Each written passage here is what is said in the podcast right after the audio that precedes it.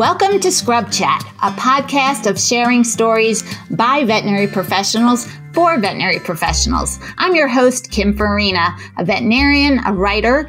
I've worked in the animal health industry, and prior to that, I was an MTV journalist and a radio personality. So, yes, my career has taken me in lots of different directions. In each episode of Scrub Chat, I sit down and chat with a veterinarian or technician as they share their own directions, their interesting career decisions, what's worked, what hasn't, and how they've made it all fit. Thank you for joining me today as we explore veterinary medicine combined with all the other aspects of our lives. Zoetis has generously created these podcasts to help support the profession we love. Today's guest is Deb Blades, a certified veterinary technician and currently serves as practice manager of Veterinary Specialty and Emergency Center in their Levittown, Pennsylvania location. Welcome to the show, Deb.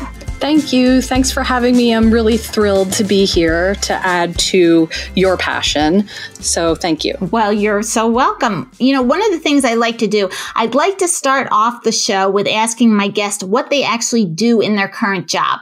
Give us a summary. Oh, a day in the life. Um, so it's really interesting because this is a new role for me.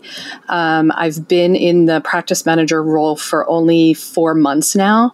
Um, and so I'm still learning new things. I'm still learning kind of, I don't know what I don't know. Um, but pretty much the summary is um, I am um, kind of represent our location. So I represent the clients and the patients and the client service team and the technician team and the doctor team and everybody involved to make really fluffy go out the front door together. Um, that's the that's the ultimate goal here for all of us. So um, every day looks different, um, which is one of the things that I really enjoy about it. Well, that is very interesting because you really do cover from the very start of when the patient enters your door all the way to when they leave, and we'll see you back in two weeks or see you in six months. For sure, for sure.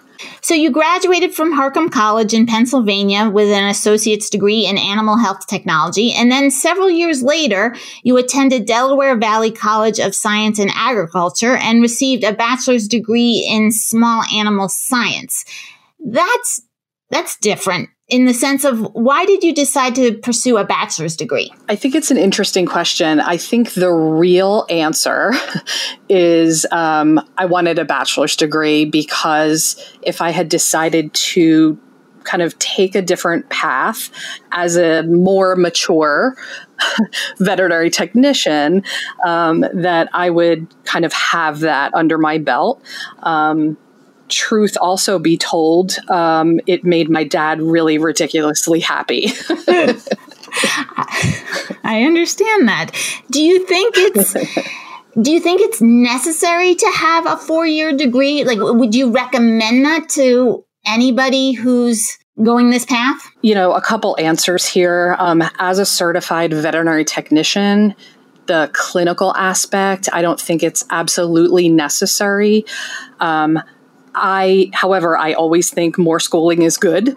Um, and and I, I do focus on, you know, as a veterinary technician, our jobs are very physical. Um, and so um, to have kind of some more options um, for your older life path, um, I think is is always a good thing.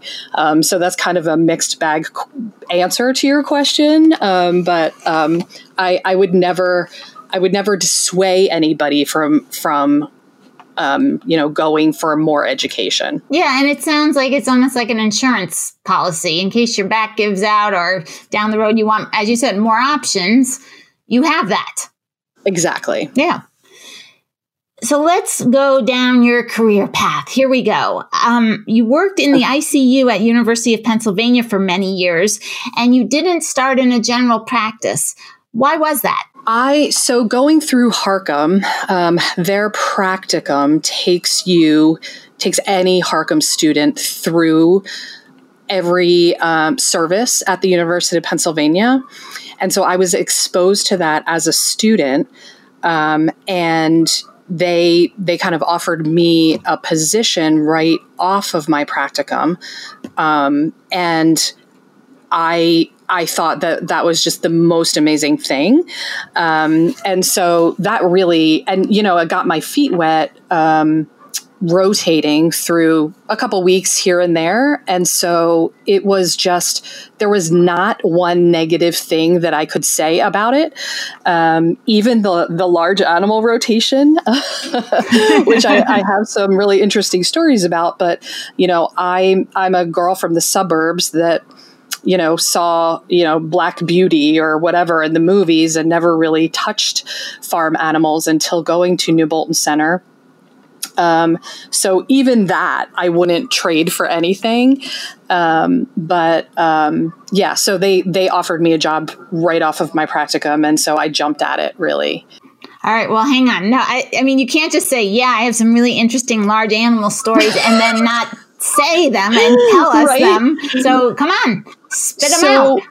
So um, at New Bolton Center, we're you know the the veterinary technology students kind of are the last in line for the cool stuff, right? There's there's um, veterinary students and interns and residents and then you get to the you know the staff veterinarian so um, i was working an overnight shift which was another new thing to me um, and one of the technicians that worked there said handed me a, a syringe and it was a slurried like sucralfate mm-hmm. and said here go give this to this foal in d barn okay, I could do I could do that.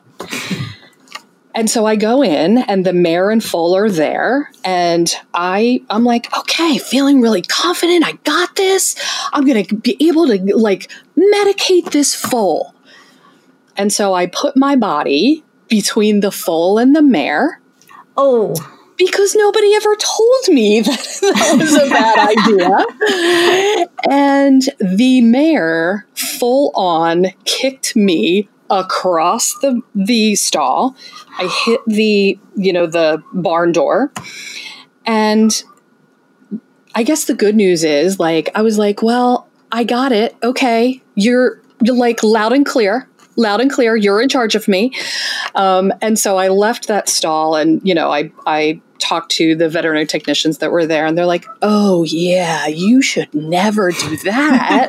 like, okay, thanks. And, you know, like hoof prints, like bruised hoof prints on my back for a week. I was going to say, were you okay? I was okay. I was just like, yeah, I was a little squashed a little bit, you know, but my back hurt, but I was totally fine. But it was a good life lesson. yes.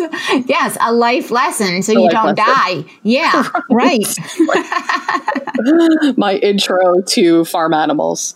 yeah, right. And that is quite the intro. Um, and you know, talking about kind of your introduction, you know, you got introduced to an academic setting. And what was that like? The services were very kind of work in a bubble.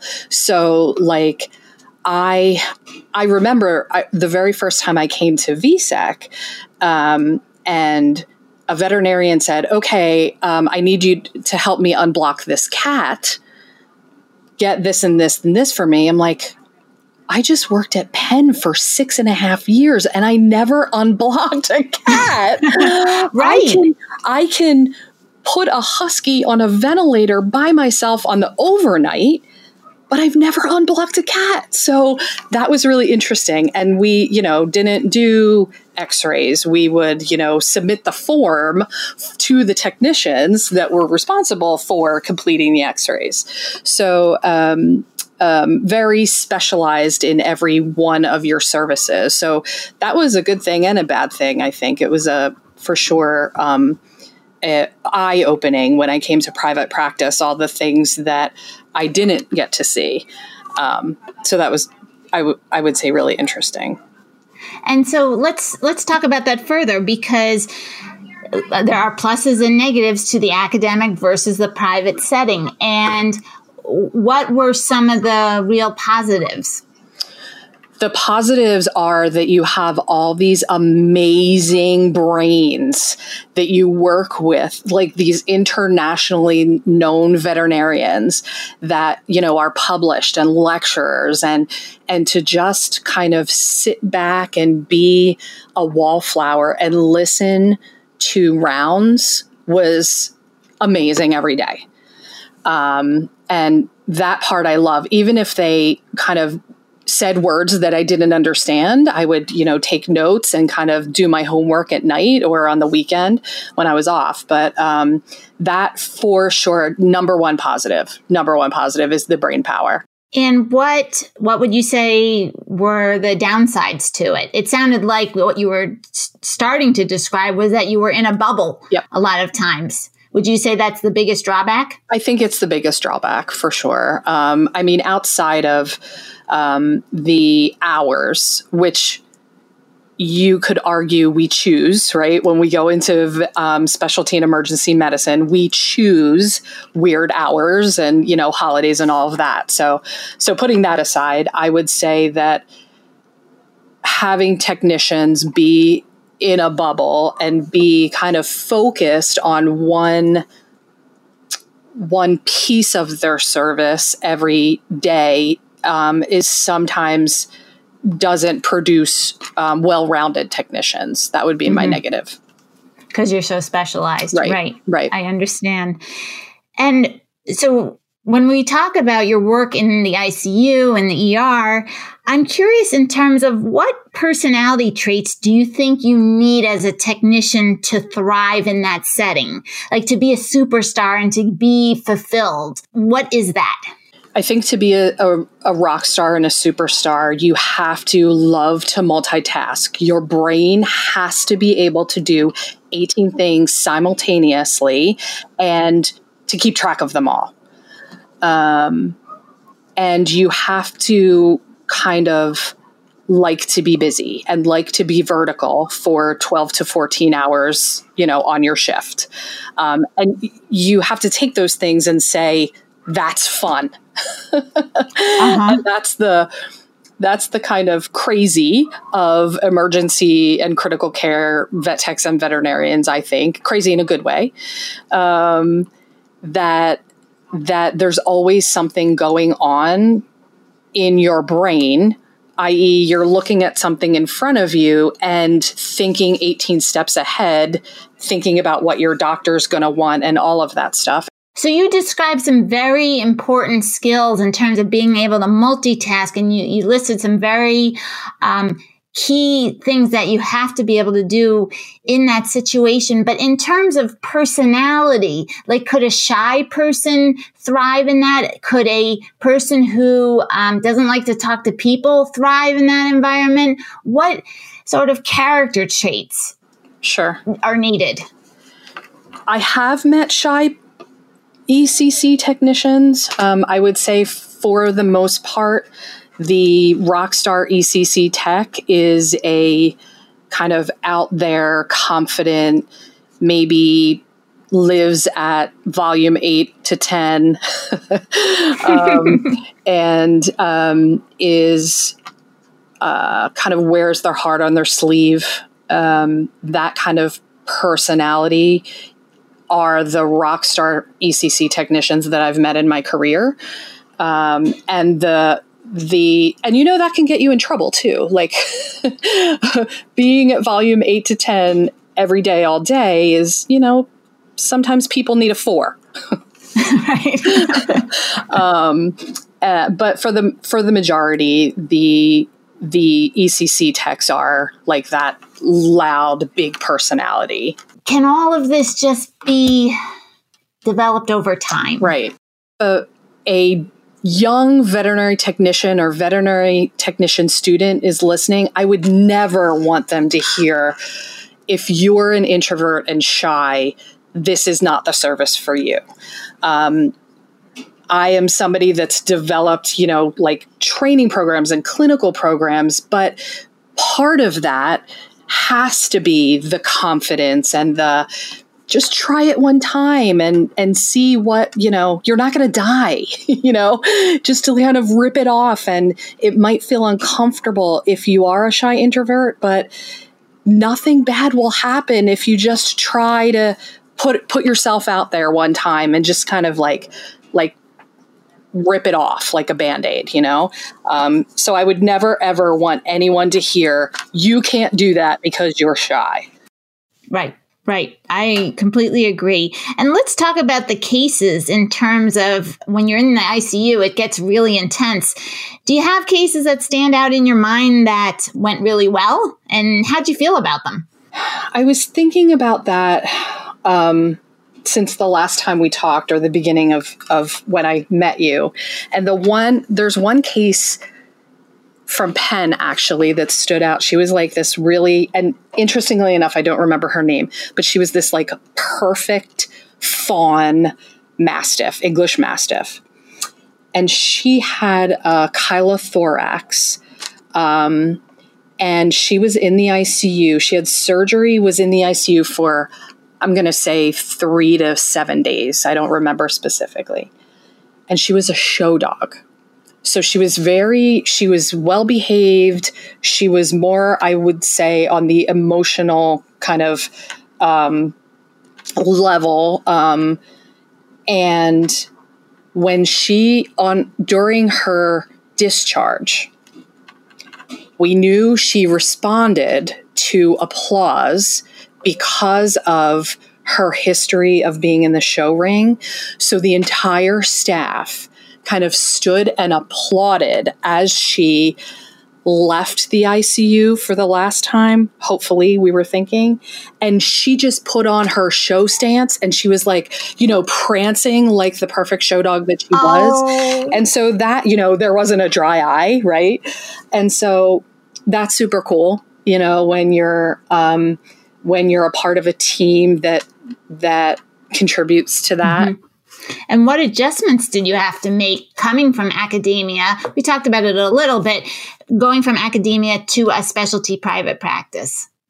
I had more client facing responsibilities um, in private practice. So that was for sure a learning curve and in the in the beginning honestly not a learning curve that i loved and um, and as I grew in my career and and started to take on some supervisory stuff, I learned that the soft skill part of our job is really almost equally as important as me being able to place a catheter or um, you know monitor the general anesthesia. I mean the the soft skill the way you talk to people to clients to each other is huge.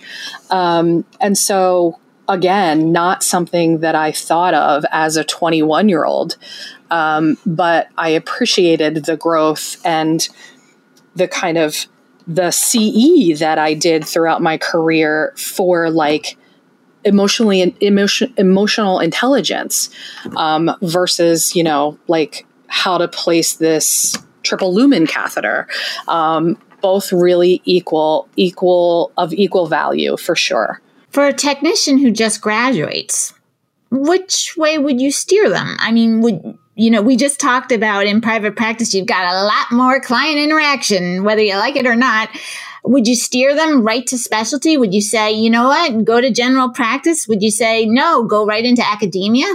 I would say grow on your base skill set in general practice. And um, and you know specialty medicine isn't for everybody.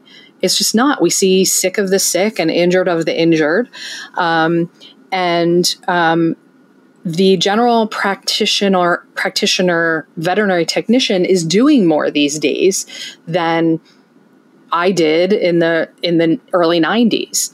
Um, and so it it really depends on what your goals are, um, what your strengths are, um, and you know, thank God there are rock star general practitioner veterinary technicians that love to perform dental exams and dental cleanings. Um, and you can specialize in that now. You can become a VTS in dentistry um, as a general practitioner veterinary technician. So I think that's super cool. Um, and you just have to check yourself, like, you know, yearly or every other year to make sure that you're doing what it keeps making you happy and that you're adding to what your life goal is, life passion. Most of us, this is our life passion. So, um, and if you're not, creating goals and action plans to get to wherever it is you want to be. And you mentioned something very important the life passion, because, you know, technicians don't for the most part, get paid extremely well. So you're going into this really because you love it. So when they graduate, does their financial situation dictate where they should go in terms of their first job? Or you would still say, regardless of where you are financially, go into general practice to build that base? I mean, we still have to pay our rent, right? So I would say that um, that's where confidence comes in for me. If you're, you know, if you graduate from a program and you've passed your VTNE and you're a CVT, go into that general practice and have the confidence that you deserve getting through that program and having passed that national exam. And say, this is what and and and come with ammunition come with your budget. This is what i need to live. I can't take less than this. I will work hard for you. I will be that go to for your veterinary assistants or whatever their, you know, whatever their kind of tier of leadership and and growth for technicians in their hospital is. But I I wouldn't settle. Deb, I think that's brilliant. it is because I think so many people regardless, technician, veterinarian, practice manager, when they're first starting out, they're just like, I take what I they offer me. And it's really taking the bull by the horns and saying, this is what I need. And again, you're not asking for anything outrageous. You're asking for what you need to live on and to be, you know, comfortable. Again, you're not, you know, what is sufficient. And I think that's fantastic advice. Wow. You're funny.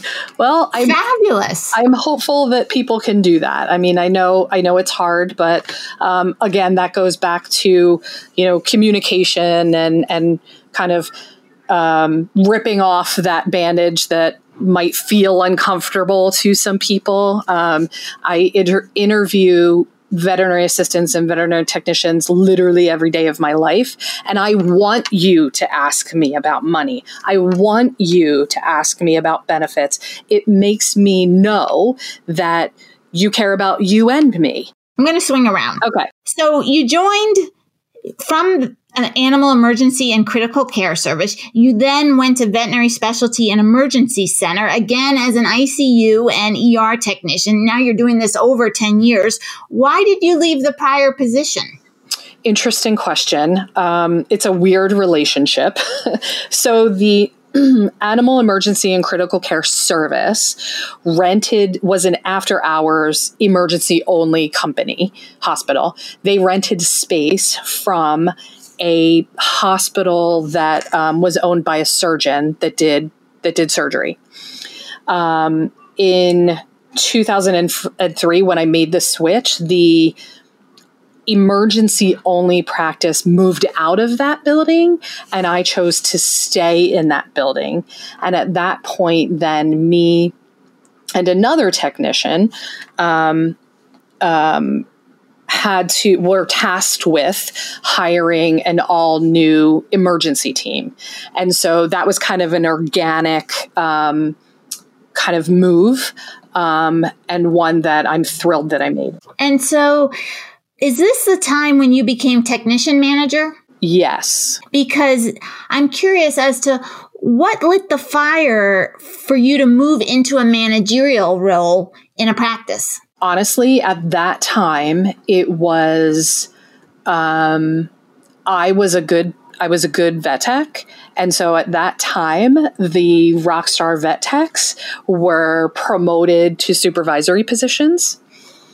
I'm, and thankfully, I learned how to talk to people since then. Um, but I, now it, I feel like it is different. You need, you need emotional emotional intelligence you need communication skills you need leadership skills and at that time you were promoted because you were a cool you know you could get the job done clinically um, not necessarily because you had leadership skills um, i this goes again back to mentors for me i succeeded as a supervisor leader because i had um, a doctor who trusted me and um, had faith that I could obtain those skills that maybe were missing. I could do anything clinical he wanted me to do. Um, and he taught me a lot, a lot, a lot about people. And he's still my boss today.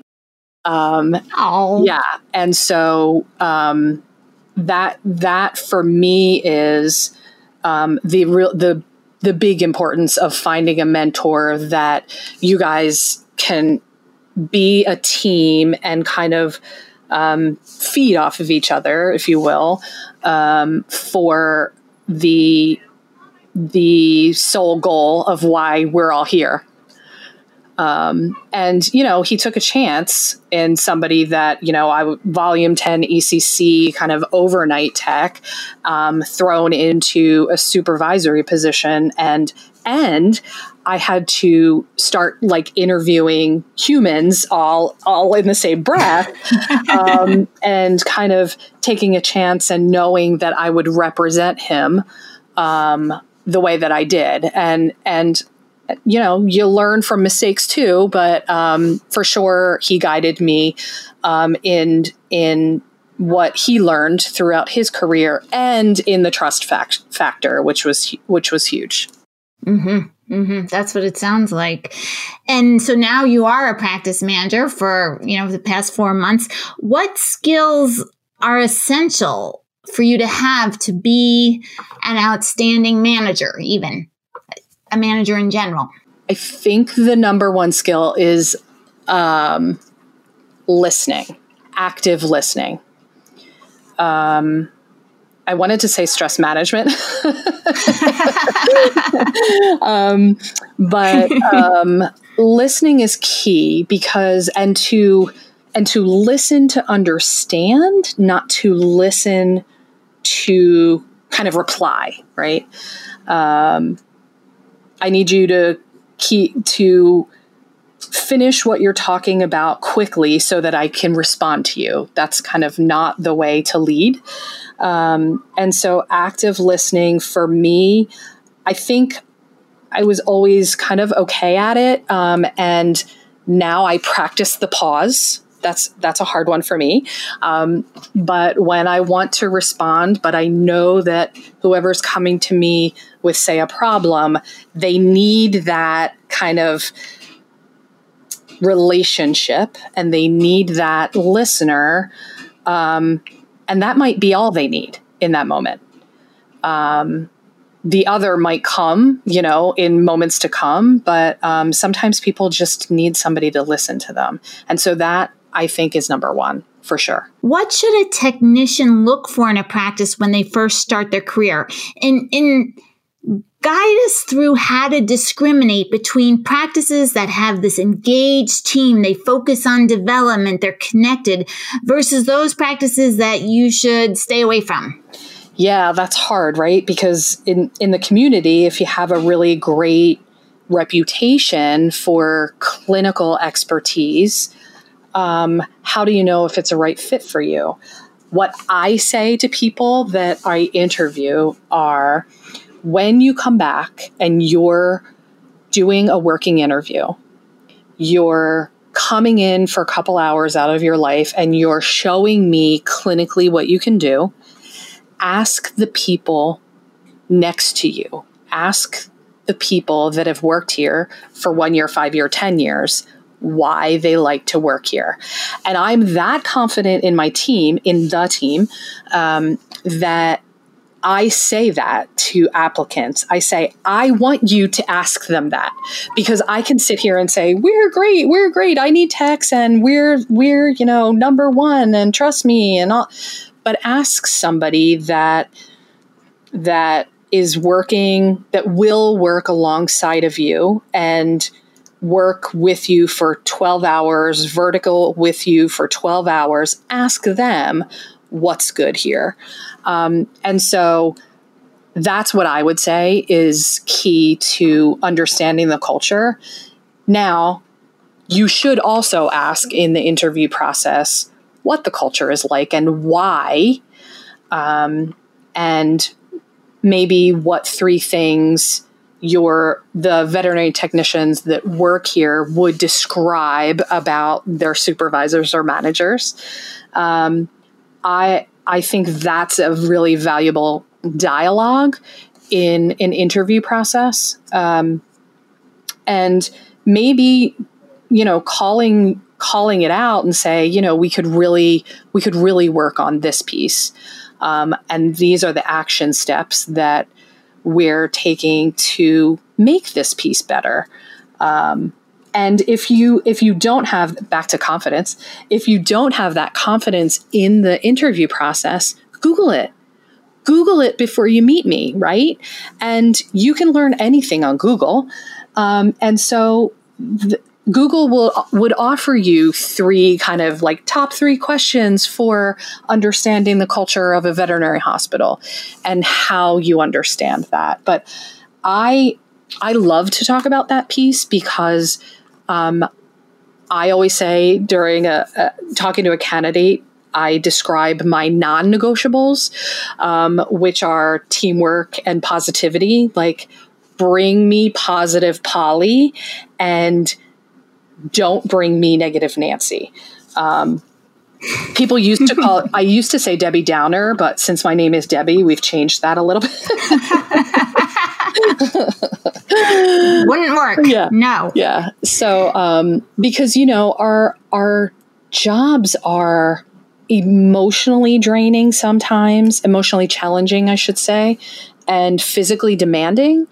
And so you don't need that added negative Nancy on top of that to kind of to kind of squash your day. Um, there may be clinical pieces that that contribute to the the squashing of the day. You know, if a patient isn't doing well or something like that, um, we don't need Nancy to add to it. Right, and so as you're describing this, you know, this physically demanding, emotionally draining, would you ever say to someone, you know, say someone came to you and said, well, what if I could really improve and expand my technical skills, but this practice has a toxic culture? Do you think that ever trumps the culture? Or is the culture really the key to, you need that in order to really get better? I think culture is key because if you don't have a supporting team and a supporting environment and a and positive Polly on each side of your shift, I feel like you, you you start your shift drained potentially. You don't have that support to on a clinical level support you through your VTS. Um, and so I would say that culture trumps for sure and that you and i would also say you should be the one to contribute to the positive polys. So don't expect others to do it for you. You should be an active participant. Thank you so much for your time. I really appreciate I'm so it. I'm happy to be a part of this. Excellent. This concludes another awesome episode of Scrub Chat a podcast of sharing stories by veterinary professionals for veterinary professionals. Please remember to visit VetVance at www.vetvance.com and check out Zoetis commitment to veterinarians on Facebook, Twitter, and Instagram for more information about life issues such as handling student debt, reducing stress, communication skills, and reputation management. VetVance is also available as a mobile app on both Apple and Android devices. If you have any questions or comments, please send an email to scrubchat at zoetis.com. We would love to hear from you. And please don't forget to share and review this podcast so we can produce more in the future. We are grateful to Zoetis for the support. Until next time, this is Scrub Chat.